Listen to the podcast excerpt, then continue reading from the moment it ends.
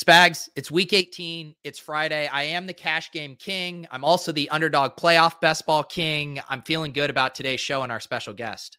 I'm not sure I've seen you get crowned as the underdog playoff king, but we'll try our best to get that coronation on today's show with underdogs, man behind the scenes and in front of the camera. Josh Norris doing everything, helping get their content where it needs to be, doing the great jobs they are doing over there. We are going to do that playoff best ball draft. We're going to try to do some week 18 news. And I even did a little bit of research, Pete, got all the motivations and all the contractual things that are going to give us some extra edge, hopefully, this weekend. And we will do our ride or die picks, even if Pete won't partake because of his cash game status. We will do them game by game for all the Saturday and Sunday games. So, Pete, hit that intro.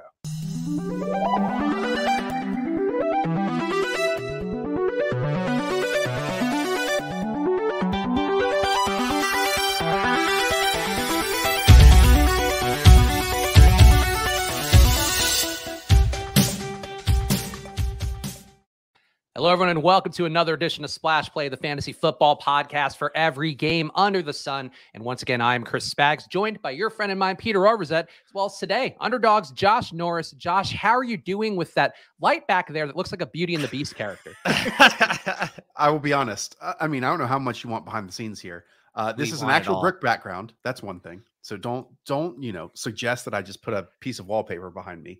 Um, we ordered as soon as we moved in here these like custom blinds because these are two windows out into Brooklyn.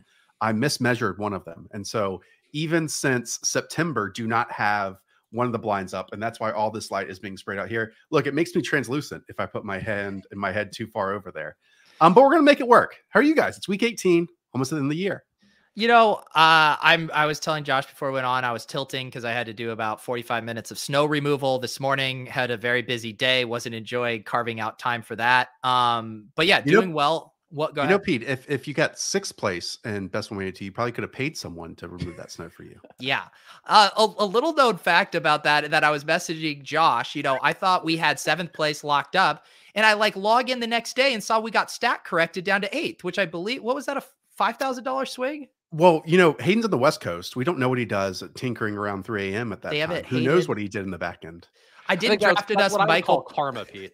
Yeah. Karma. no, But- you know what, Pete? What could have happened? All it came down to was taking Rondale Moore over Damien Harris. Oh my god! Don't start with me. Don't start with me. I'm trying to get Uh, kicked out of the show as quickly as possible, is what I'm trying to do right now. Well, it is the thing. So the big thing from Sunday, and I of course had a lot of fun sweating that lineup that I drafted with Bime for, but, but Josh, the people were killing me wanting to see the live scoreboard. Oh, I mean, that has to be number one off season underdog priority. I mean, there are a lot of priorities this summer. No, this is number one. but but that is definitely something that that we want to do. In fact, we were planning on doing like a Twitter Spaces or something, but even it wasn't updating quick enough. But that that's definitely something. I mean, isn't it crazy to think that Underdog is a year and a half into existence, and that's it. That's it. Really? So It Yeah. feels like it's been forever since you guys started rolling things out. I know you've been there now for a year and change, right? no, less than a year, only like ten months. Okay. Because we had Yeah. you on when you just started. I think we like we literally got you on Splash Play like last year. I think. I when think you had Spags is just got your living in an alternate universe right now. Yeah. I, don't really- think you had started yet. No, I think you had me on like in September or, or August. In my mind, it was like, oh, Josh period. has started at Underdog, and now we're bringing him on. He's got his fancy new cameras. Uh the yeah because what also feels like an eternity ago is uh we went out to miami in Yes. may right around the nfl draft this was josh coming off of his incredible mock draft victory um that willis is mentioning in the chat he wanted us to start at 159 or 259 for the summer of 59 correct Appreciate picks you. but I mean, that feels so long ago. That was when BBM2 launched. We were there announcing the million and one dollar prize pool. Yep. And then it was, it was, uh, we've, we've come to the end.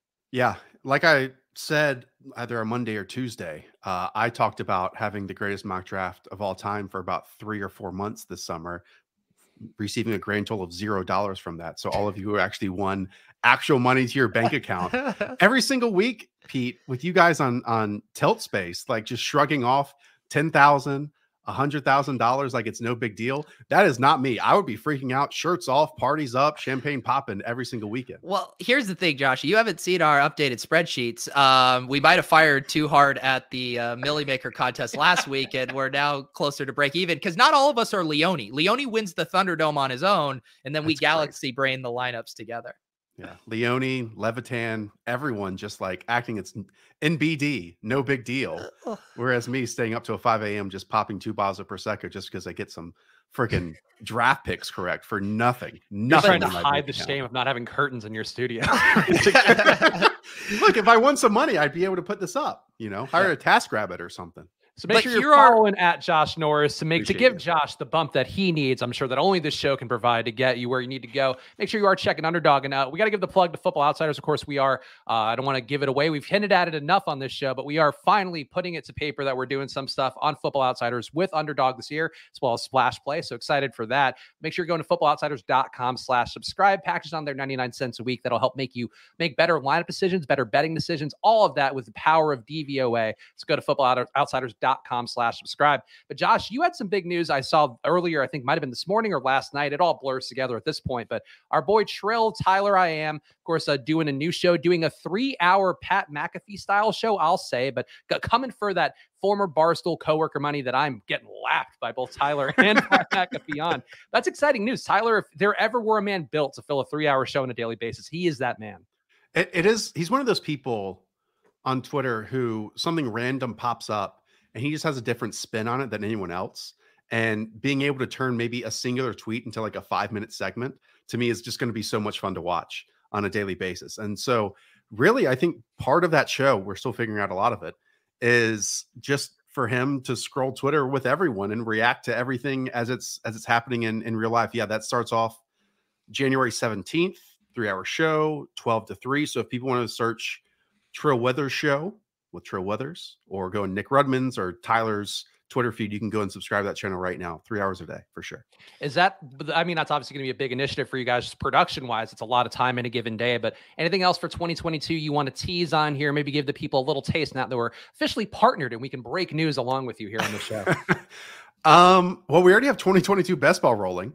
Uh, I can't wait. I more people need to get involved with playoff best ball. I'm sure Pete, you've done a couple drafts. I don't know if Spags, if you've done any yet. I mean, those things put your brain into a blender. Mine already is at this point in the year, but each draft is wildly, wildly different. I think what we want to do is just have you know games going at all times for for people to go and play on the app, and it, it, it's been so much fun just to see the different iterations and keeping up with the growth of the user base and even the team that we have here.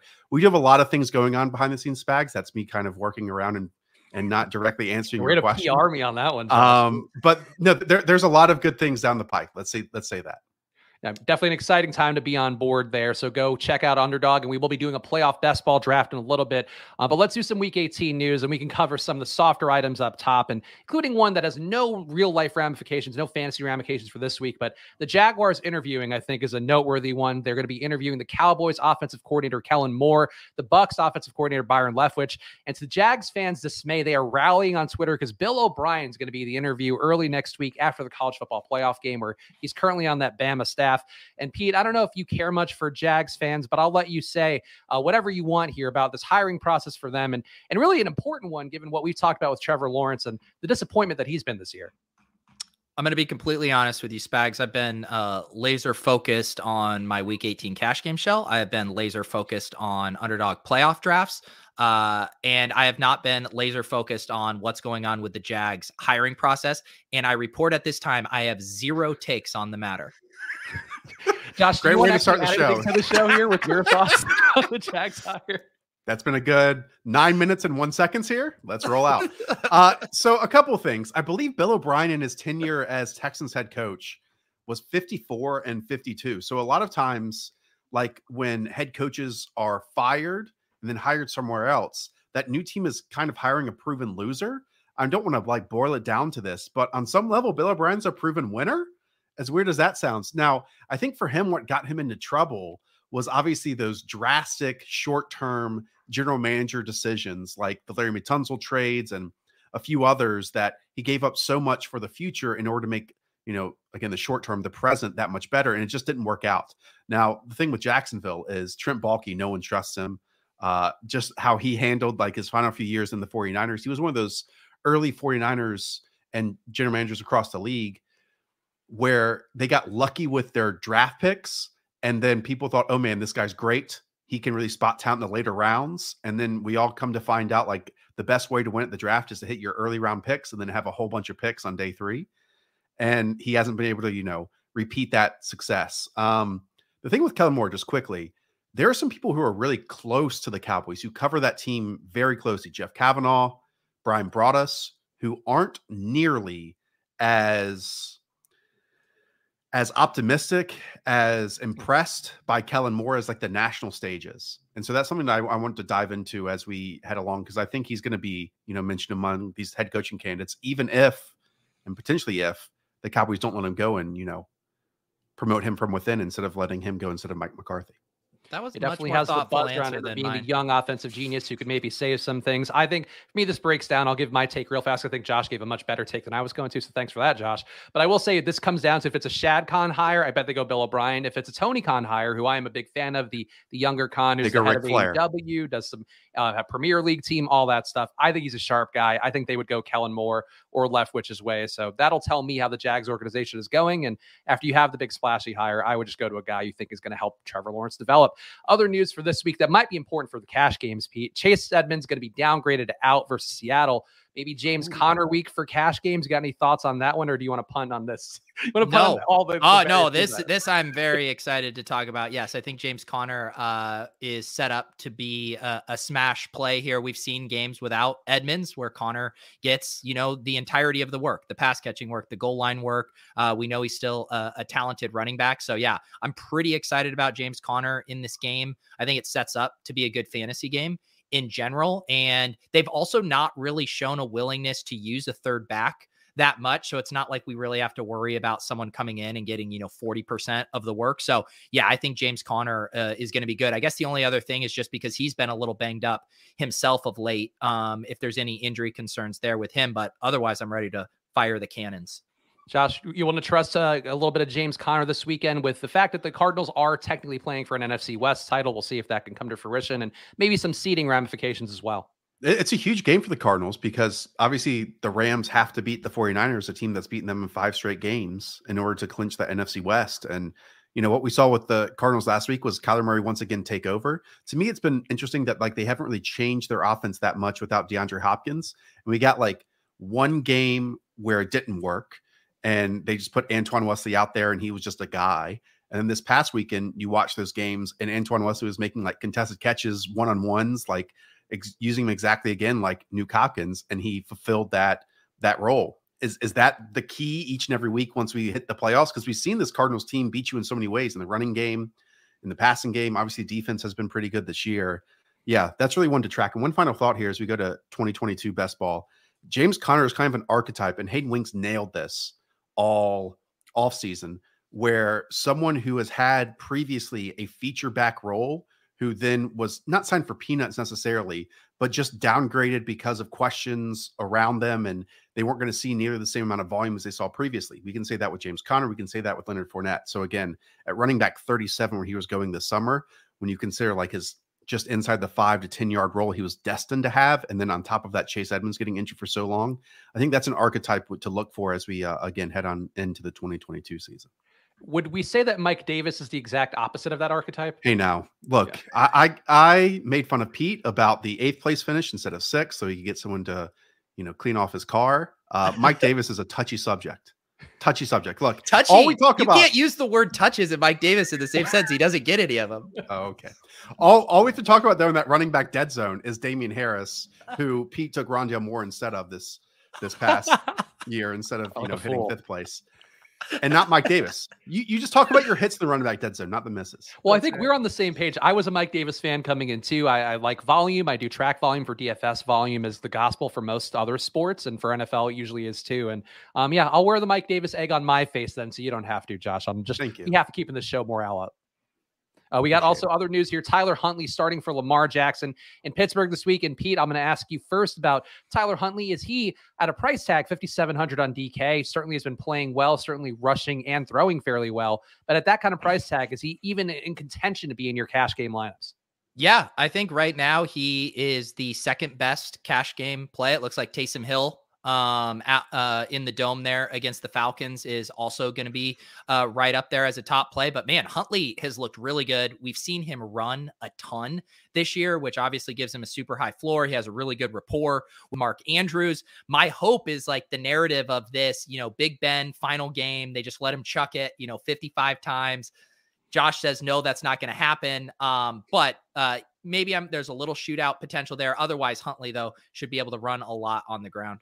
I, I yep. hope it does. And what Diontae Johnson's on the COVID list? Is that correct? Yeah. He, he's mm-hmm. probably not playing, or is he definitely out? He's can't come off the list. I, I think he's. I think updated. he's for sure out. Is from okay. what I. Because but I might be wrong. Five days to clear, so, so he got qualified on Thursday. What what we've known about the Steelers offense is that it's you know the shortest time to throw in the NFL, and obviously Ben Roethlisberger's aDOT this past weekend, his intended air yards per attempt, whatever you want to call it, has been abysmal. It's just tiny. It's awful. But the Ravens defense, allowing the most explosive plays, can't tackle worth shit. I mean, you know, yards after catch all over the yard. We saw it against the Bengals twice this year. I just don't think like Ben's going to hold the ball long enough to take advantage of that for Chase Claypool. Um, look, Chase Claypool's made done some dumb things this year. He hasn't, you know, won all of his 50-50 situations. Who is going to since they're 50-50 balls? But that is like a wide receiver talent that in a different offense, I think would be utilized like far more, far more. Because right now, Ben has to recognize, oh, coverages dictate he's a one-on-one on the outside. I'm going to lob it up for him and try to, you know, ask him to win this really difficult scenario. Or he's open on the third read in the backside, but I'm never going to get to him because I'm not I'm not going to hold the football that long. I just hate watching the Steelers right now. I think Tyler yeah. Huntley's the best quarterback in this game.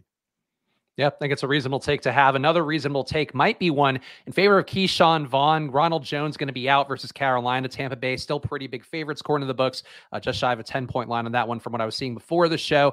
Josh, you got any thoughts here on Rojo, a man who's been talked about a lot? He's going to be out. No Leonard Fournette as well because of that hamstring issue. So could it finally be Ke'Shawn Vaughn time? No. Um, what I am fascinated to see though this Bucks team as we hit the playoffs because yeah. they they have been at points along with the Cowboys like the best offense in the NFL, at least the most balanced. Let's put it that way. Like they could beat you with the rushing attack because the offensive line and the running back. They beat you in the passing game because they had three awesome wide receivers plus a tight end, and their defense at times was fantastic.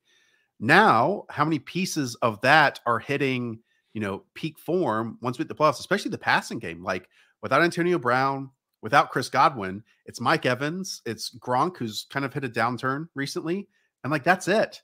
And Brady's gonna, you know, find someone who's open, but I can't. Maybe it's just my bias. I can't think of them as glowingly as we hit the playoffs, um, like as if they had one of those two pieces. And kind of the same thing with the Cowboys without Michael Gallup.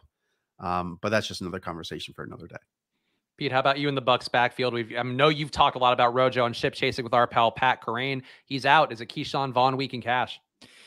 Yeah, it's going to be a very tough decision. I was talking with Derek Carty about this because Ke'Shawn Vaughn will project well. Like you got to divvy up the carry somewhere, but we also know that these guys have incredibly short leases in the Bucks passing game. You miss uh, pass protection, you know Brady and Arians are yanking you, and they have Le'Veon Bell there, who he isn't going to get any yards after contact, but he probably can pass protect. And so there is a lot of risk of Vaughn making one mistake and then just riding the pine for the rest of the game. So that makes him scary as a play for me. Um, as far as them in the playoffs, like Josh was saying, I do think they're really interesting in if if Leonard Fournette is fully healthy coming back, I, I, wonder if we see even a bigger shift to to the run. I know I think he made an appearance back at practice, um, but they're going to need Leonard Fournette in a big way uh, without Godwin and AB. And then the last news item I'll put out here Miles Sanders going to be out this week on the Saturday game, but the Eagles apparently going to be playing even though they have nothing to play for in the spot against Dallas on Saturday. Jalen Hurts has been putting in full practices. Josh, you got any lean here for Philadelphia? I know it's probably a, mostly meaningless game on a Saturday night, but for people playing that two game slate on the DFS sites, uh, could have some some hope there of something bubbling up. So you mean nothing to play for because they already have like locked up a playoff spot, Yeah, I think they right? can't move. I believe is right. their, their right. I think I think they're almost certainly stuck. The seventh seed, really crazy things have to happen for them to get to the sixth seed.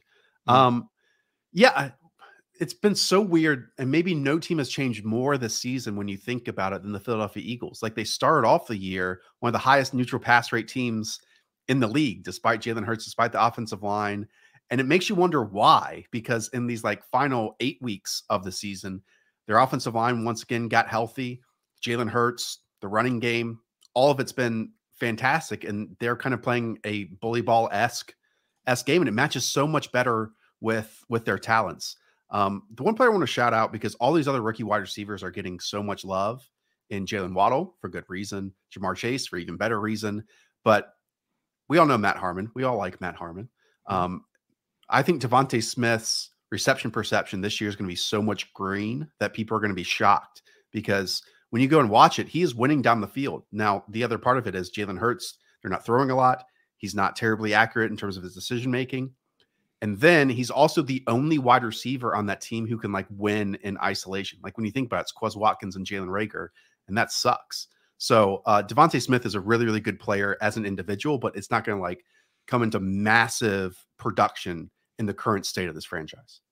Yeah, I think that's a uh, reception perception. I know you brought that up briefly there with Matt Harmon, and I would give a, a real big cosign to that one because I know he was beating that Diontae Johnson drum for a while before yep. he was getting that work. A lot of other guys that bubble up there do end up having some famous, fantasy ramifications. So I would say uh, definitely worth keeping an eye on Matt Harmon's work and what he's doing there. And Pete, I presume you're not playing a cash game on Saturday, right? So this game has no meaning to you at all. No, but I am glad you brought that up because sometimes people try to sneak in a Saturday one in their invites. And because I'm just kind of mindlessly clicking accept on all of these, I did. I, I've caught myself a few times. So if you try to pull that shit with Saturday or an even trickier one, people trying to send me Sunday all day contests. Okay. I, I'm not dealing with that Sunday night football stuff. I mean, just cut that shit out right now.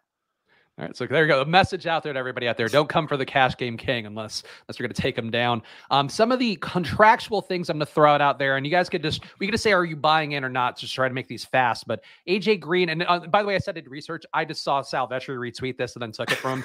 Um, so, so that's where research. I was I was going to ask, but I'm I'm glad you noted it. No, I mean the research I do is just getting into the mindset to do this show to have fun. That's that's the research I Aggregation. Do. We've all done it at one point. Exactly. Yeah, positive affirmation saying today's going to be a good show. The first good show we've put together here on Splash Play.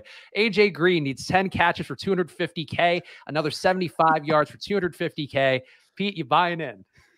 I am not. How many did you say? 10? 10 catches. 10 catches, 75 right. yards. Maybe if he had three more weeks to hit this hit this mark. But Josh loves the old, so maybe he could make a case for AJ Oh, Green I mean, do we want to dig through old AJ Green tweets here? I remember it was like July when I made the case no one else wanted to make it for AJ Green being one of the best round 18 or 17 picks out there in in best ball because obviously he was the least efficient wide receiver in 2020. It could only go up. He's going to be starting right wide receiver for the Cardinals because they don't move their receivers around.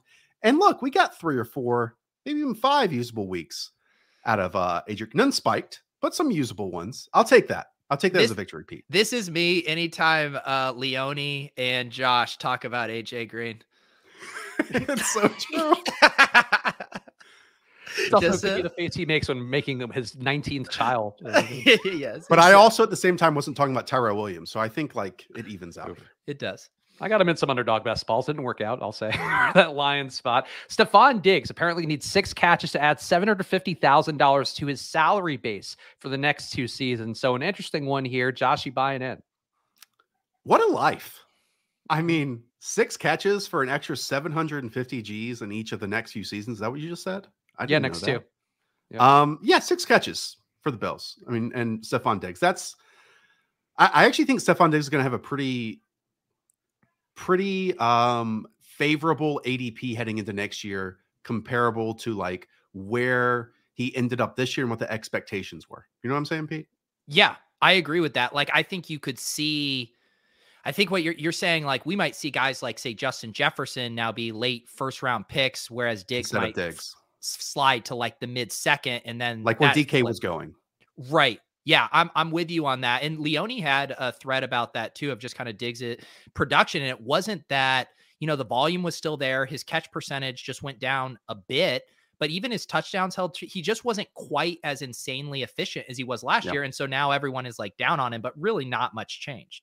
Yep. Yeah. And no Emmanuel Sanders. He's doubtful to go. So no reason to roll him out there at this point. So it seems like an easy way for Diggs to get six catches, but whether that leads to a good fantasy day or not, we'll see. Gronk has two big ones. He needs seven catches to earn $500,000. He also needs 85 reception yards to get another $500,000.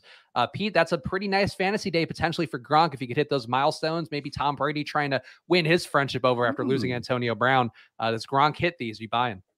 Yeah, I mean, Gronk has been playing so well. His target totals have been incredibly consistent. Now you're removing, you know, two pieces from the passing game. I think the question though is just, you know, how long are they playing for in this game? Are they going to rest the starters? Like if anyone needs some rest heading into the playoffs, it's probably someone like Gronk. So that's kind of the interesting thing to me, but I I wouldn't be surprised to see Brady, you know, pepper him real quick early, get that record and then get out of there.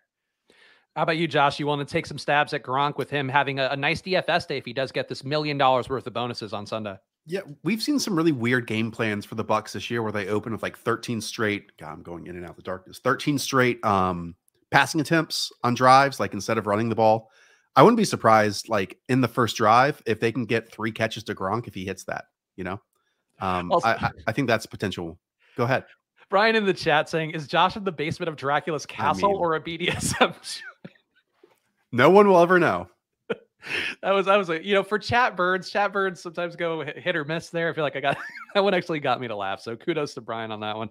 Uh, Rex Burkhead has two milestones he could hit 103 yards, uh, total yards for $125,000 for Rex Burkhead. Rex Burkhead also 30% of snaps this weekend would give him another 125K. Josh, you buying in on Rex Burkhead, a man who's against all odds, being shockingly good for the Texans down the home stretch. No, we were on this. You know, we were on this four years ago that Rex Burkhead was actually good. so, uh, what everything was better in what 2018, 2017 in general. So let's just rewind, go back to the time machine, and just relive our our positive affirmations. Some might say for Rex Burkhead. Pete Rex Burkhead make it in the cash game lineup. Uh, no, he is not. Um, and it, it's I mean the Titans have stuff to play for. They can they can you know tighten up their defense there when they want to. So um, I, I don't know. The Texans also don't strike me as someone that's going to try to give Rex Burkhead 40 touches to like get there. Like this isn't, you know, Cooper Kupp or Jonathan Taylor trying to set actual meaningful records. Um, I don't see it. Another maybe dodgier one that they can hit here. Taylor Heinicke needs 60% of snaps and a win to earn $125,000. He's officially starting. Pete, do you care at all about Taylor Heinicke and his contractual motivation? I am going to just say this as kindly as I can. I give zero shits about Taylor Heinicke in his contract really? heading into week 18. I'm sorry. I'm sorry, Taylor. I just have to be honest. Patrick Laird just texted Heinicke, like, you got to check out the show, man. He's doing it all the time. My good friend Pete. And then he turned it on and he's here's you just going, no, I don't care about this guy uh, yes. making money. Spags is, thinks all white guys in the NFL are just on a text chain with each other. like a 10 man group text. That's it. Cooper Kupp is Who was the, the admin of that? Is it Hunter Renfrow? Like who? Yeah. Renfrow and Kupp, community Cooper Kupp have been in a power struggle for it for a while. uh, do you care about Taylor Heinicke at all, Josh? You want to just keep moving? Nope, let's keep moving. okay. Cooper Kupp, We talked about this one: 12 catches, 136 receiving yards to break two different records, and it is a, an 18 week or an 18 game season, 18 week season record that's he'll be breaking potentially. So, Josh, how do you feel about this one? We already gave our takes on it yesterday. I don't I, I want him to beat it. Like, let's leave some goodness for Calvin Johnson and these guys. You know, it's it's 18 weeks versus, you know, 17 games. We're about to have Kyle Pitts. You might talk about this one too. I know he's questionable for this weekend. Break Mike Ditka's record. Mike Ditka, who did that like 75 years ago when that season was 13 games. I don't like one, maybe all the time, like forever in history, we should have been considering playoff games in the same season part of these season long um, records in general. But like now, records don't mean anything. Like they don't mean anything. They're all going to get twisted, especially in today's day and age with how we throw the football with 18 games. I kind of hate it. Yeah, it should be like a per game average, maybe where you yeah. have to hit a minimum. But I would agree. I think that's a, a, fair take with the game and the season getting longer. But Pete, uh, Cooper Kupp here, 12 catches. I you think he's going to hit it, right? Like he has to. Um, I mean, the thing is, they have to win the game, and I don't think they're going to make like suboptimal decisions just to get him the record. But I mean, his floor game has been like around there a lot this year. So yeah, I could see if it's close, them pushing to get it. I also like Josh the purity with these records. He reminds me of the '72 Dolphins when they crack out the champagne every time Prosecco. a team to get the. Yeah, Josh yeah. is going to bust out the prosecco when Cooper Kupp, you know, doesn't get the record. Is there a brand of prosecco in particular? Is it cupcake? A cupcake is one that I get whenever I can. oh wow, you just got prosecco shaved. What a pour. I've got a couple behind me. I'll just crack one out here if we uh if we have a great best ball draft. How about that? Yeah, there's the one that also looks like Hanukkah, the blue and gold, uh, blue and silver. That always gets my eye too. Those are my prosecco. That that was the summer of '59 one that night. I oh. stole it from um oh I can't remember his name. Do you remember um Sports Science um on ESPN? John Brenkus. Okay. You, you, does that name not ring a bell? Name I remember guys you stole alcohol but... from. It says. yeah. So so so that's when we were doing. That's when we were doing a stream uh, for for the Draft Network. That I was in John Brenkus's house in in outside of Atlanta, Georgia, and at the end he's at a fridge down there, and I just broke in and got two bottles of prosecco and just had a blast. So I felt like a high schooler all over again. You see this photo right here? This is John Brenkus begging you to give that him is. his prosecco back. it's like, please Venmo please me. stop stealing my alcohol, Josh. Josh, please give me my prosecco back. also, Will Willis saying that Cupcake is his wife's favorite. And I don't know if that was a burn or not, but I'm going to take it, it as a compliment. That two two people it, who love Willis are both. It's a bird. It's a bird. um, yeah, I think those are the main milestones. Josh mentioned Kyle Pitts, 59 receiving yards to break the rookie tight end record. Ja'Marr Chase, 45 to break the rookie receiving yard record. Mike Evans needs 54 to hit 1K for his eighth straight season, and then a bunch of QBs just shy of 5K passing yards include Tom Brady, Matt Stafford, Justin Herbert, Derek Carr, Joe Burrow, and Patrick Mahomes. So there are some more. Actually, Mark Andrews apparently needs 141 to break the tight end receiving record too. So that's I think I'm rooting for the Mike Evans one. I'm rooting on behalf of all dynasty football content creators. I mean, there's no better soundbite in the offseason than saying Mike Evans has hit a thousand yards in eight straight seasons. I mean, these guys need that nugget. He did it, I think, in like the one of the final catches of last season too. Yeah, so it, it would be only it would be only fitting to do it again this year. I think Ja'Marr Chase that record is fine. You know, now that I am like the dictator of records and if they should stand or not, uh, Kyle Pitts cannot make his. Ja'Marr Chase can. Yeah, you're ready. You're like sounding like the MLB guys too, who are like, "Oh, the records are sac- yes. they're, they're the most important thing we have. They're sacrosanct." Big traditionalist, like, yeah. Josh Norris. Yes, protect them at every turn. All right, let's do a playoff best ball draft here, and then we can do the ride or die picks, Pete, because we got to make sure to get Josh while he's fresh before we beat him down with the asinine segment that is our ride or die picks. Yeah. Also, a little check in, Josh. How, how you feeling? Are we feeling? I'm good. Good. The stamina is good. Was I supposed to bring ride or die picks? I, I never do. Um, no, we, we um, okay. usually make them up on the fly. Yeah. Okay. Yes. Cool. Um, all right, uh, Josh. Just uh, is there any? You're you're allowed to draft alongside of us. I just don't want to get. Oh yeah, yeah, yeah, yeah, yeah. I'm I'm not I'm not the one pressing the keys. I can just uh, and I can help with the selections. I cannot be the one, you know, physically pushing down on the on the keyboard. Okay. All right. Maybe I will overrule you hard on one pick just so if in the court of law we that can works. just kind of point to this. Are, are, there um, any legally safe guidances or any sort of suggestions you have for people out there, Josh? You can give as a man who cannot play on underdog, but but knows the inner workings and the, the mysterious things going on there in the, the Just chambers, like in your background. Be be responsible. I know that we could like put out an infinite amount of five dollar drafts and they'd fill in three days. Uh, that's what we're in right now. Is the mitten two? Uh, the gauntlets out there for twenty five bucks as well. Um, again, playoff best ball. If you've never done it, we're you're gonna be in a world of hurt in a moment because it flies by and every single draft is totally different. Pete, the weird thing about this is the sharper the draft room, like the better EV for everyone because yep. then it keeps all the stacks for you just to select from your own because no one wants to kind of overlap with any of them. It totally, yeah. Because if you get in a place where I'm trying to think of an example of a player who might you know, drop, say like an Ekeler or someone, um, you know, you're not going to have the random guy being like, "What? Ekeler's at the top of the queue. I'm just going to add right. him to my team," and then he blows up your your stack. So I think those kind of things are are interesting there because you do have guys. We talked about this. I think with when I had John Jackson on talking about the strategy, there are some people that will just build to advance um, and not yeah. really worry just about cash. their first place tournament equity, which I I am not wired like that, except this week which I am. So maybe uh, we just build a team filled of wild card players. Yeah, Alan's saying he's in the two hole in that draft, so we might have some people in the chat gonna watch the show and get a little bit of an edge on you, Pete. Here. Um, I am curious Josh's uh take here on on one five. You normally will have one of the Chiefs guys, maybe Diggs. I've seen Taylor creeping up, even Derrick Henry now creeping up. Uh, what's your take here from this spot? Mm, well, I mean, now that the Chiefs are almost certainly the two seed, unless you know the Titans. But look, if you go Tyreek Hill or if you don't get Hill or Kelce, can you really get Patrick Mahomes? Like, do you want to go naked Patrick Mahomes here? I think we No. aim for Tyreek Hill, and hope they get Mahomes here on the turn. Yeah. So we Spags, are you good with Hill? I do think he's the best player here. Yeah, I think we haven't had a Chiefs stack here, so I think trying to get one makes sense. We, we've done about like four or five of these on the show, Josh, and we have gotten like all Niners and, and Cardinals respectively. I just try to draft the best plays. Spags is trying to balance his show exposure here through Got it. these drafts. Got it. I, I think we should draft the players who score the most points. I kind of like that concept. It's a unique strategy, one that I one should- that we did not try. Yeah, Like, I did do it when? I was taking Rondale Moore all season, right, Josh? uh, you guys want to stack it up with Mahomes? We have to. Yes. Let's do it.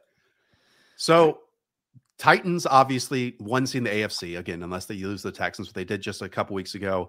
I think most of the time stacking the one seed with the two seed in the same conference is an interesting strategy here. Or you can go the other side here and go, but Davante Adams is already off the board, but you could also get, I don't know, Aaron Jones or whoever else you wanted to on the the Packers into the equation, the NFC. But having one first place and one either second or third place is is one way of doing this that I've found. Yeah. Also, probably not relevant to this draft, but Nick pointing out Diontae Johnson. It's also on the underdog NFL handle, another good news breaking handle. Diontae Johnson just got activated. So Yeah. We got to redo the show. Redo it. Start it over. Yeah. Um, one thing that'll come into play with this stack, and I'm curious your guys' takes. Josh, where are you at on the Chiefs' backfield as far Yeah. as the playoff stretch? Because that's a riddle. Yeah, and CEH is going as the running back nine, and Darrel Williams is going as the running back ten. That has, you know, the gap has considerably diminished between the two. Um, I kind of don't want a piece of it, and I just think if Mahomes goes off, it's not necessarily going to be to the backfield. Um, but that's just me. So I am going to weed out quarterbacks yeah. just because I think we're going to be we go. Fournette here? I I mean we can play for You're getting the grab highest Fournette. odds Super Bowl matchup. I mean, I think I think we have one side who is not a one seed on the NFC side in the Bucks that have a great chance of getting the Super Bowl, and the same thing on the AFC side of this equation with the Mhm. Chiefs. I agree. Yeah, the only thing I was going to say, and we're not going to have enough time to talk it out, was I was just looking at Lemmings here. He does have Evans. I think he would be less excited to take. Um, see, I was thinking maybe we Got it. take Gronk and he doesn't take Fournette, but I think he was going to take whichever two bucks we left, Mhm, anyways. mhm. Um, so this does put us in territory. I would say ideally we're grabbing one of these Chiefs running backs here, unless we also want to make a detour for like an AJ Brown, Tee Higgins. I would try to complete the Chiefs and take one of CEH. I, I just I don't know which one you would want to take. I, I, I, I think would you go prefer Darrel Williams because I think no matter Yeah. what, he's going to get the passing down role. Yeah. Yeah. All right. We'll take Darrel. The I, I agree with the Darrel over CEH take. I was just thinking too, one thing I've noticed in these drafts, again, because we're heavy on the Chiefs stack, that we could have probably kicked that down the road. One, either someone doesn't take them because we're heavy on Chiefs. And even if someone does, we take the cheaper of the two who falls to us. And so that's Yeah. the thing that I've, has been the puzzle for me with these drafts is knowing when to take detours, knowing there's guys later you can complete your Chiefs Right. stack with. Um, just for everyone out there, I know Plap in the chat. So, do players on teams with the bye just not score points in the first round? Yes. And as soon as obviously that player is eliminated, they give you no more points. So, this is why you can't just load your draft up, despite there being, you know, potentially a bit of a value with Titans and Packers, because you're not going to advance it out of the first round. And again, there's 10 rounds in this. You're drafting against five other people. You start five of those players. So, one quarterback, one running back, two wide receivers slash tight ends, and one flex. All right, so we are on the clock. To me, ideally, we obviously later add a fourth chief, and then we start to think about our Super Bowl opponents in the NFC. We can, um, I don't see another buck here, so I think we pick an an NFC player, basically best available that we like here. I love Sony. I was I love thinking Sony too. Yeah. I think Or Sony's an awesome yeah, pick. or What is your take, Josh, on Sony with Akers getting back in the mix? So what I've loved about the Rams is when everything got stale and you know analytics Twitter got all in the Rams that they were just back to where they were in the previous years. The Rams tried out, you know, two extra tight ends, an extra offensive lineman, and ran some power football with with Sony, and that's kind of like I know people hate to say it, the engine or the rhythm or whatever that creates like the three to four to five yard chunks. He's not really necessarily going to reel off huge catch or huge runs, but yeah, I think Sony's really important to what they are right now. So my suggestion here would be we go Debo and we set up getting like two Bucks, two Rams, two 49ers and play for us. I am so nervous that the 49ers aren't even going to make it. but But, that's why Debo's still here. uh, yeah, no, it's true. I mean, I, I think the Chargers are going to make it, and Keenan And Anyways, it's up to you. No, so Yeah. I I uh, I agree with you. I'm just thinking structurally Yeah. that like we pr- we're gonna add a fourth chief for sure, and Right. we've just kind of now made the bet like Yep. Chiefs are winning or making it to the Super Bowl, and we already got a running back score from them in the Super Bowl too. Yeah. So my thought is now let's allow ourselves to have Chiefs Bucks, Chiefs So- Rams, or Chiefs 49ers Super Bowls. I also think though we need to spread our wings a little bit at wide receiver because we have two locked in week one running backs. And so that's our one running back and that's our flex, Yep. no matter what.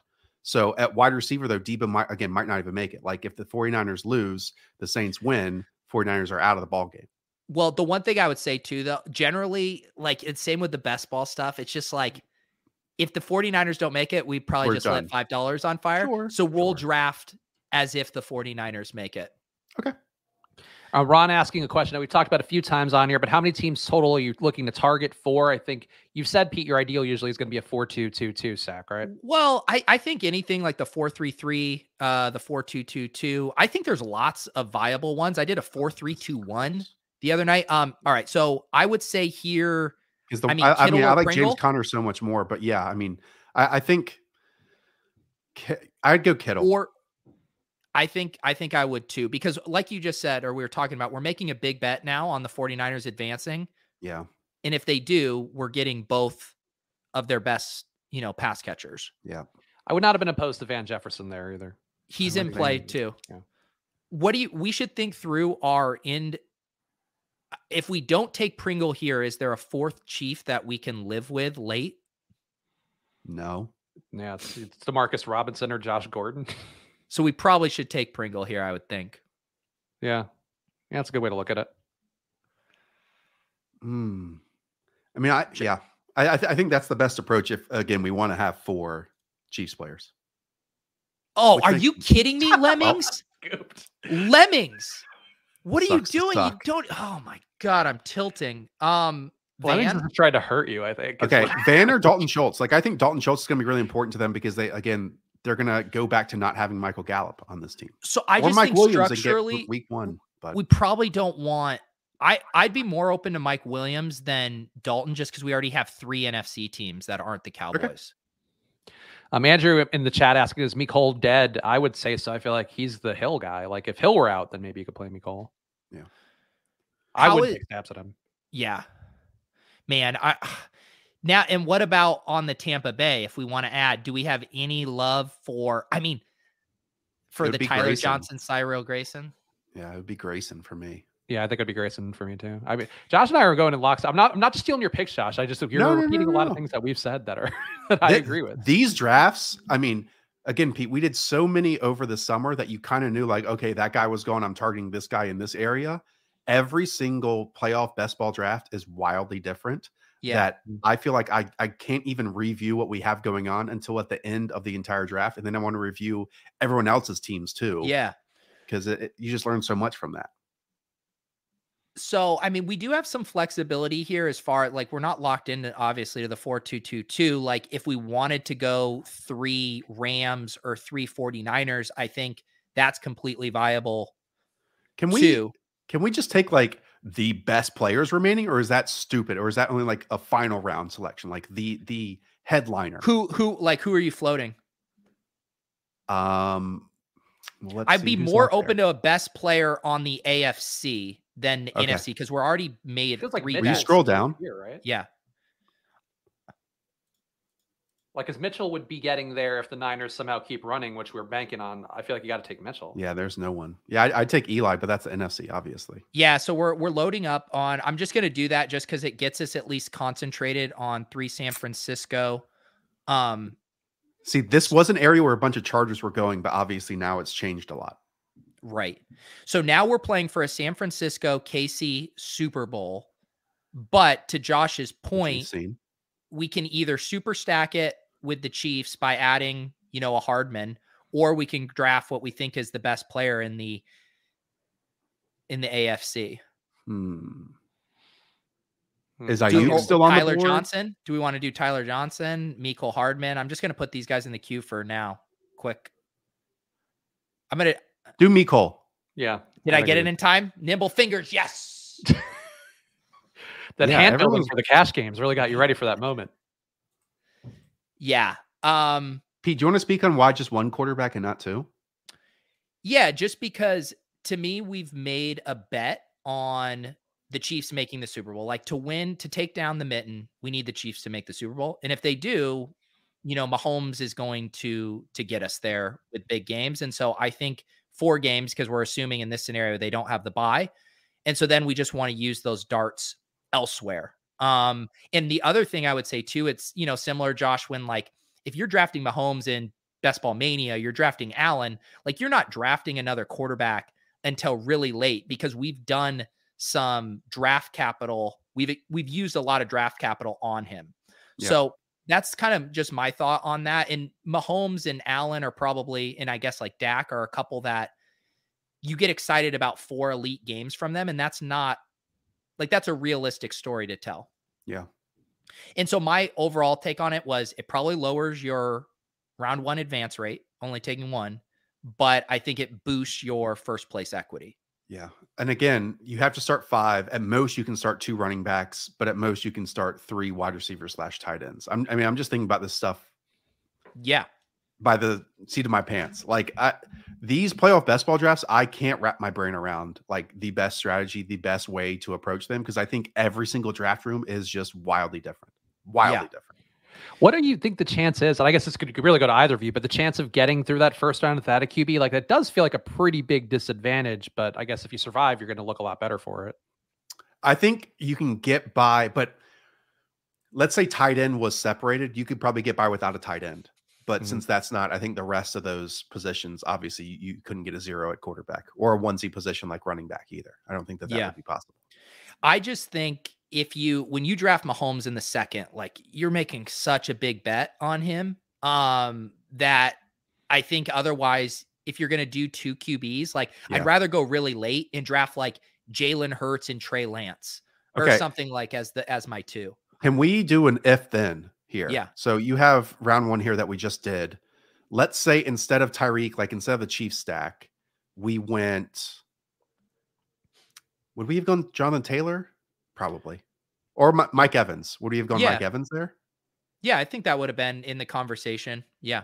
Okay. So if we'd gone Mike Evans there, round two, we would have immediately, even though ADP didn't dictate it, we would have locked in Tom Brady. Is that kind of what your thought process would have been? Being like, hey, since he now is clearly the number one pass catcher for this mm-hmm. team, we have Yeah. to lock in the quarterback to tie with him. So I've been thinking about that a lot. I do think it, it, it makes complete sense, and we see it with a lot of these pairings. Allen Diggs, Mahomes, one of the Chiefs guys. Um, that one you just mentioned, Brady Evans. But I also think that's just naturally how most of these drafts are going to go, and most people Yeah. are going to be billed. In that there's really unique stuff where I think you know you can draft Josh Allen without Diggs and backfill a Bill stack later. And I think you know it's a little harder with the Bucks now. Now that Godwin and AB are out of the picture. Before that was Right. a sick backdoor stack. Exactly. Um, and so it's a little hard for teams like that. Um, and same with the Cowboys. It's gotten harder with Gallup Yeah. removed to justify it. But I do want to met, mix up the textures of my draft. So I'm not just always doing QB main stack over and Right. over. Now, my thought on that too is I think you can take the quarterback by himself if it's the Bills and if it's the Cardinals. I because as as we saw with Josh Allen during best ball regular season, just having him as a fifth round pick by himself without taking Stefon Diggs earlier, and in those drafts, people backfilled with Manny or Cole or Gabe Davis, even Dawson Knox in some places. Devin Singletary, like that worked out really well because inside the five, inside the 10, Josh Allen and his rushing touchdown doesn't need someone to throw the football to. Same thing with Kyler Murray now without DeAndre Hopkins. Like it's not saying it's it's a moot point with the rest of his pass catchers, but it's not like that one player that you have to have where it's the Mahomes, Kelce's, the Tyreeks, or the Mike Evans, Tom Brady, like we just talked about. and and to your point, I mean, what's crazy, Kyler didn't even get drafted in this See? one. I mean, Yeah. Kyler's not, and I, I just was highlighting to see where these Arizona guys are. I mean, you could start a backdoor Arizona super stack in the sixth round. You could have gone hmm. Kirk, You could have gone Conner. You could have. Where's Zach Ertz in here? Did Ertz even get drafted? He's in the ninth round. Yeah, Ertz in the ninth, and you take Kyler in the tenth. You See. can backdoor the entire Cardinal stack round six on. Yeah. D Weiss in the chat. You guys maybe should have gone Gronk instead of Fournette. My We thinking with that, with yeah. bringing up Fournette was, um, well, no, we did talk about that. I would say like if you're starting a buck stack, I would rather have Fournette than Gronk because again, the wide receivers and tight ends are combined there, and Brady, who knows who he's going to throw to inside the five, inside the ten, and with Fournette, we know that he's almost certainly the one that's going to get the goal to go opportunities. I will say too, on you know, kind of on that point, and I understand what he's saying. There is more, there's more uncertainty with the running backs, especially all the NFC pairings. You know, Dillon and Aaron Jones, Zeke and Pollard, and there's like all these situations where you could really see them breaking separate ways. Where wide receiver, those elite wide receivers, they they fly off the board pretty quick. Um, to where I in an I in a perfect world, and this is kind of how I draft you know, season log best ball teams too. I'd rather take those high ceiling wide receivers early and then make a bet on James Conner or Chase Edmonds, AJ Dillon over that. I think structurally that's my ideal. And so I see that point there, knowing that we had running back options, boom, boom, right after it. Maybe we break a tie in favor of the pass catcher there. Two points. One, can you rename this one 33% Josh Norris? Uh, and then Yes. the, the the second one, um, I feel like the Cardinals, there's not many edges left. I mean, you could have started doing these playoff best balls weeks and weeks ago when the Chargers were no lock, when you know the Saints had no hope. But look, we just bet on the 49ers making it. The 49ers basically have to win this weekend against the Rams to get in because all the Saints have to do is have their great offensive line bully the Atlanta Falcons defensive line, have their defensive line bully the Atlanta Falcons offensive line, and it's over. Like then the Saints get in over that. And so I'm not saying go out there and draft Alvin Kamara, even though when we talk about superstars and it warping your brain how late he's going in these, but the the Cardinals, if that happens, if the 49ers beat the Rams, the Cardinals are the fourth seed. The Cardinals get are the three seed. Like they get a home playoff game, which Yeah. totally changes how this ordering would go this time next week. in that, and I think Josh's point here too, it, it's a good one to take because these ADPs are going to get hyper efficient by this time next week. Like Yep. all of that stuff, the uncertainty is removed. And whereas now you can make stands on these teams and it's it, you're not even gambling that much when you take the Cardinals. Like Josh said, it's like gravy if the schedule breaks better. Um, someone in the chat was talking about the Eagles essentially going undrafted. Like if you want to make bets on Chargers, Raiders, 49ers, Eagles, like even Saints, like I don't know, like now is your chance to do them because once they lock up that spot, like if if the Saints make the playoffs, Josh, I mean, Kamara is going to probably be a third round pick. Yeah. Yeah. Dallas Goedert. I mean, I'm surprised that he's not getting drafted in a lot of these too, because it's him and DeVonta Smith, and that's that's about it. It is funny how when the Titans sucked, they were somewhat locked into the playoffs once all playoff best ball started. No one wanted to draft them because we didn't believe in their offense at all. And now that they're one seed, still no one wants to draft them because they're not going to get points in in round one out of there. So it's uh it's been a difficult path here for Tennessee. For sure. And, and Alan making the good point too, saying you got to remember to have a running back in your Super Bowl matchup. That was why I didn't mind getting Michel and Fournette because I feel like the Chiefs have a decent shot to get there. So get one of those guys in there, and maybe you can sort of uh, get that to move in your direction a little bit more. Got to survive the first three rounds. And then Andrew asking, how much have you guys worried about teams playing each other in the divisional round? Do you have a lean on that, Pete? Are you analyzing that in any sort of depth? I've just been more not worrying about it too much because, like we were saying, there's so much of the seating that could get jumbled up that I'm mm-hmm. just trying to focus on. All right, I'm making bets on these two to four teams, and now let's just concentrate on them and hope the schedule gods, you know, Yeah. break in our favor. Because I I do think it is a little tough to be trying to predict those. We'll have we'll be able to do that more next week at this time, but right now I'm just focusing more on team correlation. All right, so we got about seven minutes left left in about like the hour window. I don't want to keep everybody here too long doing all the ride or die picks. So Pete, I'm going to propose a pivot here. How about we do ride or die picks just for the games that seem interesting? So I'm I like have that. To, okay, do it on a whim, and there'll be a, a good amount of them that we might. Discuss. What are ride or die picks? Yeah. So the, okay, so explain ride or die pick. I, mean, you, I think you did it last year, Josh. Oh, here Mm. we go again. but it was a different version of the game. So Pete, explain it one more time here for Josh, and really more for the the viewers out there. Josh is just playing along here, pretending he doesn't know, uh, but in reality, he's just setting us up for It's the the, voice of the audience. Um, all right. So we are normally I say game by game, but we're gonna pick the best games, and we can throw out a pick of anything possible. It could be Oh. uh they're gonna score this many points this game. They are going to outscore uh, a player in another game. They're going to be in a winning Milly Maker lineup. Basically, any kind of form of prop bet, sports bet, fantasy Okay. points, it's fair game. The the negotiation comes in is whether it's a one pointer, a three pointer, a 10 pointer. A 10 pointer is like a Hail Mary YOLO sub 10% chance of happening. Three pointer would be more like a 33% chance of happening. And a one pointer would be a very nitty cash game esque uh 50% chance of happening. Like if I just take the spread, pick one guy, uh, one team against the the spread, that would be a one pointer. Okay, I'll try to follow along here. Okay. And now it won't be game by game. We're just going to pick them out. So I'm going to take one game from the Saturday slate, Dallas, Philadelphia, and I'll give a ride or die pick to set the bar that I hope will be a 10 pointer. And we do have one, three, and 10 pointers, Josh, in case that was, I think, part of the explanation that might have gotten breezed over. But the 10 pointer for me, Malik Turner outscores all the Dallas starting receivers. I think they're pulling a, a switcheroo here. They're not going to try as hard as I said they would. Huh. I mean, I all the Dallas wide receivers you just said Mhm. for Malik freaking Turner. Yeah. I like, I Um, like Malik Turner, I think, should be taking Gallup routes personally. Oh, Wow. Um, and he, what should we give him a 10 pointer for this, Josh? I'm Yeah, I think that. so. Okay. Thank you. Go for it. Pete, do you want a one pointer here? Yes, I would. Um, when is this game? Is this Saturday? It's It's Saturday four- night. Yeah. Saturday Okay. night. Um, all right. So, uh, Spags, what do you have uh, CeeDee Lamb's projection at?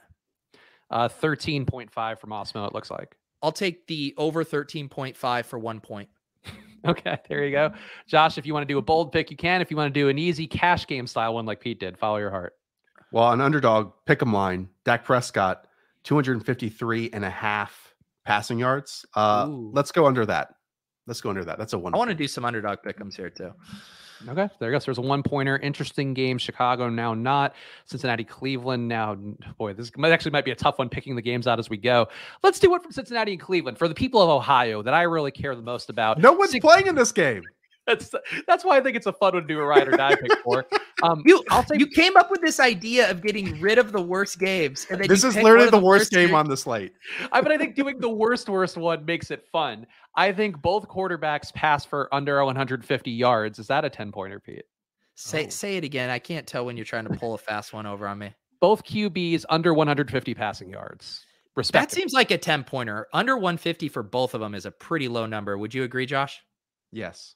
Okay. All right, we'll give thank you 10 for that. I'll take that. Pete? Um, I'll go. Or Yeah.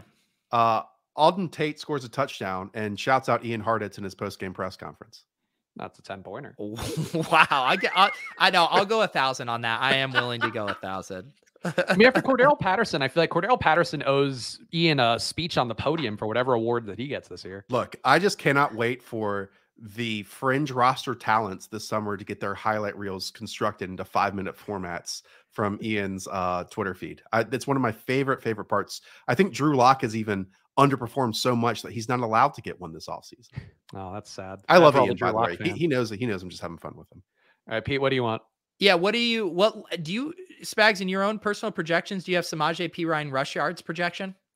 Um, and my personal, I mean, I can look. I actually could pull a fast one here. Let's no see. softer lines than Spags' personal projection. So if I could get that That's one, hurtful. Uh, I have him for 47.9 rushing yards. I'd like to take the over on that for one point.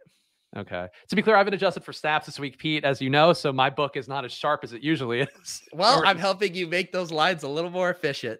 Oh, you bastard. All right. This game does have playoff ramifications. Pittsburgh, 18.8 implied points. Baltimore, 22.3 implied points. Josh, what, what would you like as your ride or die pick for this one? Um, what do I want as my ride or die pick in this one? Um, bum, bum, bum. Rashod Bateman. Rashod Bateman. Rashod Bateman has four first down catches. I don't know. I don't know, guys. Hmm. I mean, four first, that's Like catches like- that equal. A lot. Is that a lot? down. Is that a little? I don't know. Exactly. Now I'm trying to find the areas where you don't even have things that This can is track it. honestly genius because I'm like, that could be a 10 pointer or a three So over under three and a half. Over he gets under three and a half. 9.8 air yards over. per target on the year. So he has to overachieve that and So- actually catch him. This one's sneaky because to me it feels like it's probably like a five or a six pointer, which we do not have those, Josh. I will do this. I five first downs for a 10 pointer. Okay, we'll do that. Five first down catches. Well, five catches that equal a first down for Rashod Bateman. Sexual Jumanji saying Josh digger, digging deeper than Vegas. I think Yep. that's uh, that's what you get an underdog. That kind of level of depth is what you want. Yep. Uh, Pete, what do you want? All right. Now I know what you guys are going to say. I thought, how are you doing a 10 pointer? But hear me out. A 10 pointer. Chase Claypool ends up in the optimal cash game lineup. Okay. The Mm. best possible lineup this week. Chase Claypool is in it at his $5,100 salary. Is this is this Pete teasing?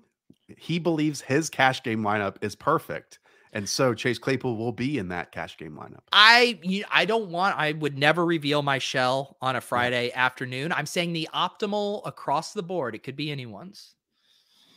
Okay, uh, I think that's fair. That- I mean, that would be the optimal for all optimals, which I Just think. let me have my semantic. yeah, you can have it. You can. I'm giving it to you. I just feel like it's a long way to go for a Chase Claypool pick.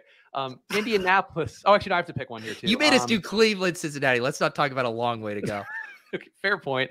Um, I will say, all right, let's let's get weird with this one. And for my 10 pointers, Pittsburgh somehow makes the playoffs at their five percent chance of making the playoffs.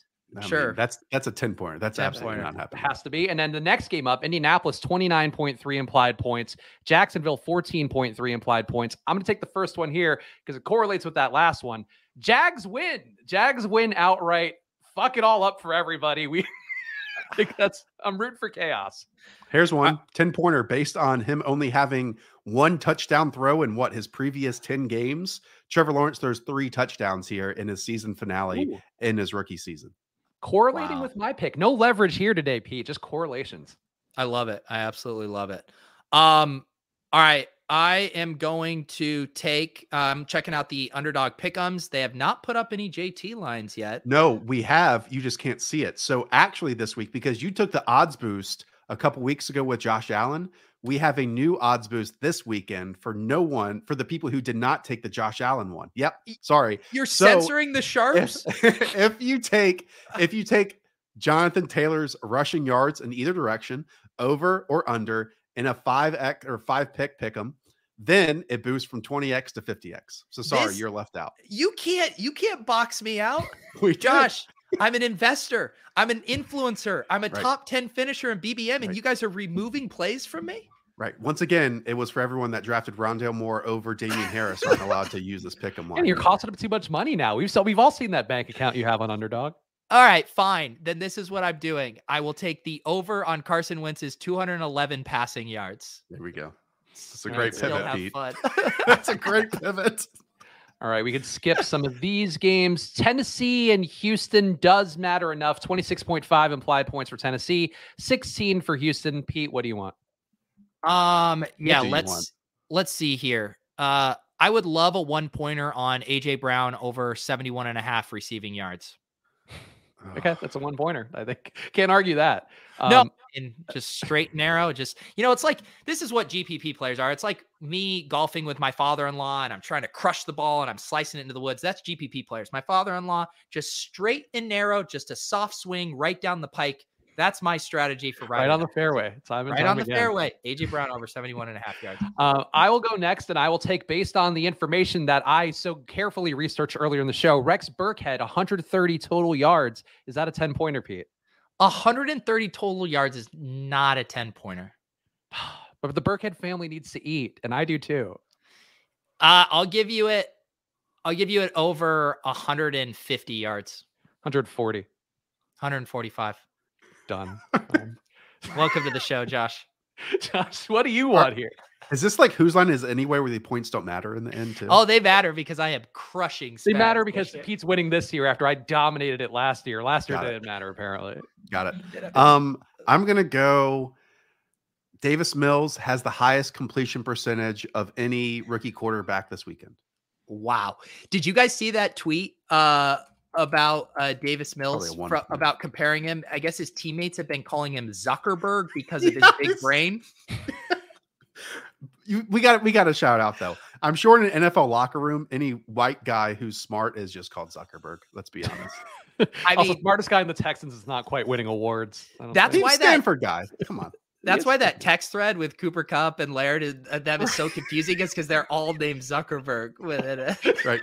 Da- Davis Mills in there sends paragraphs. He doesn't send individual lines. Here it is. It's Brevin Jordan says uh, QB Davis Mills has the nickname Zuckerberg after the Facebook CEO for his smarts. He just laughs about it. Adjust the ranks, everyone. Adjust. And Brevin Jordan, like being the alpha of the group. He's he's the one telling people about nicknames. That's what we want to see from our tight end on the rise. Uh, Seattle, 20.8 implied points. Arizona, 27.3 implied points. And and Josh, I think you're due to go first.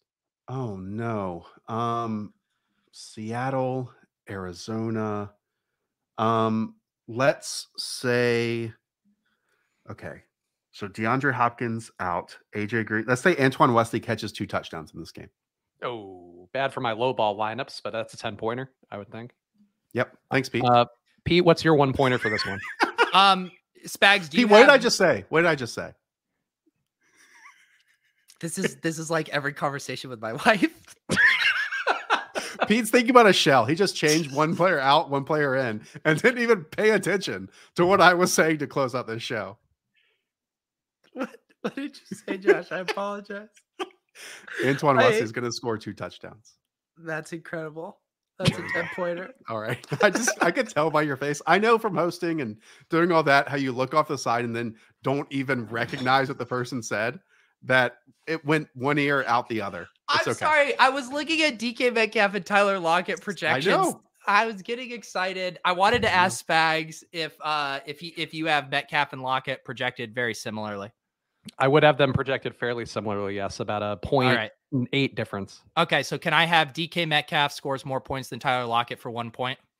Yeah, you can have it for one point. Thank you. Uh, I will take in this one uh, another contractual obligation here to take AJ Green over 75 receiving yards. Pete, Oh, that's is that so many. I, Josh was ready to go go off King, and then you said 75, and he's like, so oh, many. Shit. what? Okay, uh, AJ Green puts up 10 catches and 75 yards. That's be a Holy 10 pointer. cow. Yeah, we'll I- give him a yeah, 10 that's true. Doesn't get that many targets. No, 10 catches, more than 75. The thing is, I just the want yardage AJ I want all these guys to get their bonuses. That's what I'm rooting for. the my yardage thing isn't that hard. He gets used No, down the field. The 10 catches, 10 though, catches, no is chance. lofty. pick. All You'd be lucky I'll if he give gets you half 10. of that. Uh, next game up, uh, New Orleans, Atlanta. New Orleans 21.5 implied points. Atlanta 18 implied points. I think I'm due to go first, and I will take for the first time this year. Mike Davis outscores Cordarrelle Patterson for 10 points. Pete. Oh, he's done that a couple times, I think, in recent weeks. No, I don't think he has because Really? I, keep picking. this It's not a happened. it's not a 10 pointer. I'm not going to let you get, but you can have your moral victory of see Mike Davis isn't as bad as you say he is, but I'm not, not. giving you 10 points. Okay. Mike Davis 100 yards and a touchdown. Oh, that's a lot. Um, okay, yeah, 100 that's lot. yards. Total yards, not just rushing yards. This might be total what he has all the year right now. Yeah. Oh gosh. Come on. Um, I'm gonna go because it's promo code Alvin. Alvin Kamara over his 100 total yards against the Atlanta Falcons. Again, even without Teron Armstead for the New Orleans Saints offensive line, I think they can just bully the Falcons defense, which has laid down for everyone. And I think the Saints win this game outright pretty easily. All right. Uh, Spags, I want to head to the Spags uh, projections. I want to know how many rushing yards you have Taysom Hill projected for. Taysom Hill would project. I hate that you're calling me on all these now. Taysom, I got to take Does out his Ian own Book. projections. Yeah, You no, can't you- change them. Um, okay, I have projected for 23.7 rushing I'll, ta- yards. I'll take the over uh, those rushing yards for one point. You're really abusing my half-ass projections for. Pete is just doing projections layups. for my lineups this week, Pete. It Just one point layups all the time. Who have all you you turned need, into? Josh. I'm sick of these top heavy prize pools. Give me my 56% ROI in cash Right. games, ride or die. I'm only drafting wild card players in these Right. underdog best balls. I just want to advance. Play it safe, Josh. Wins 10k once. Looks what he turned into. Beating was, the vig uh, now every week. Carolina 16.8 implied points. Tampa Bay 24.8 implied points. Pete, what's the cash game pick in this? the cash game pick, I will take um I'll take uh Gronk over six catches for one point. Okay, I will.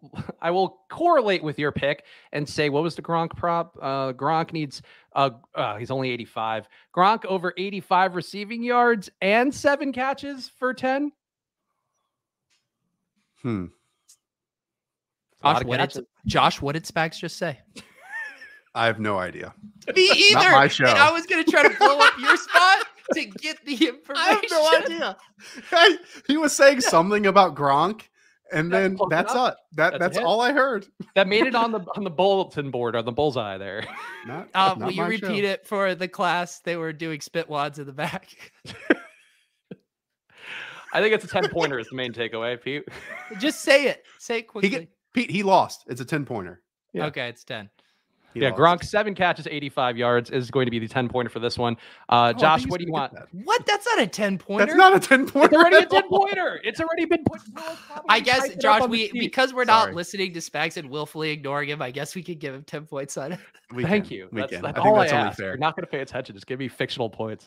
Uh, since this is my last appearance on the show, uh, Robbie Anderson, two touchdowns.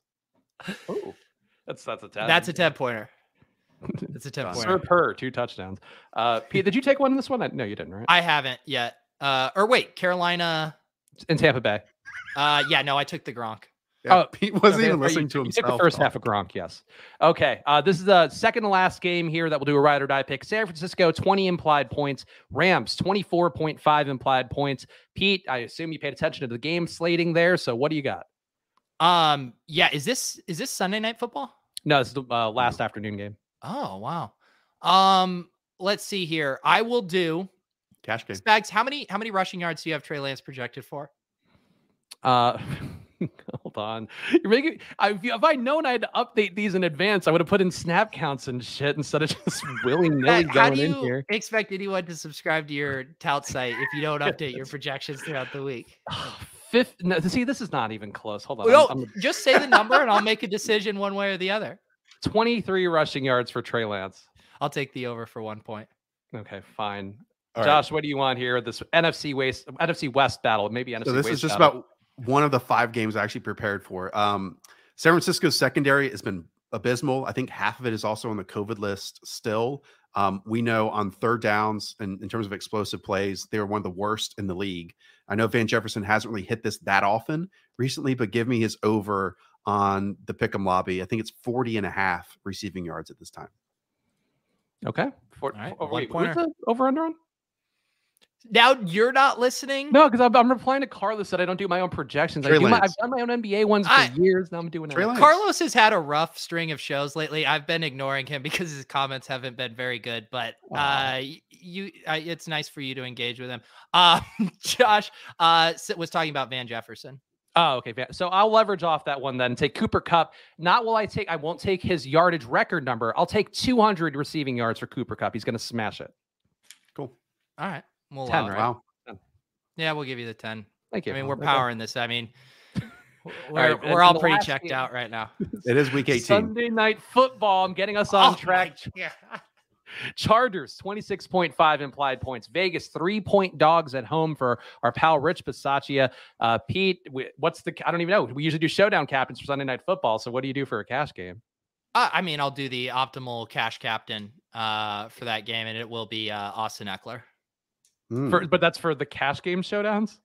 No, it's. I mean, look, like we're all whether you're playing GPP or cash, you're trying to get the most points in your lineup. Am I correct or not, Spags? That is the goal of this. Yeah, that is, that's Austin All right. Ekeler then. Uh, Josh, for Thank Sunday you. night football, Chargers, Raiders, what do you want?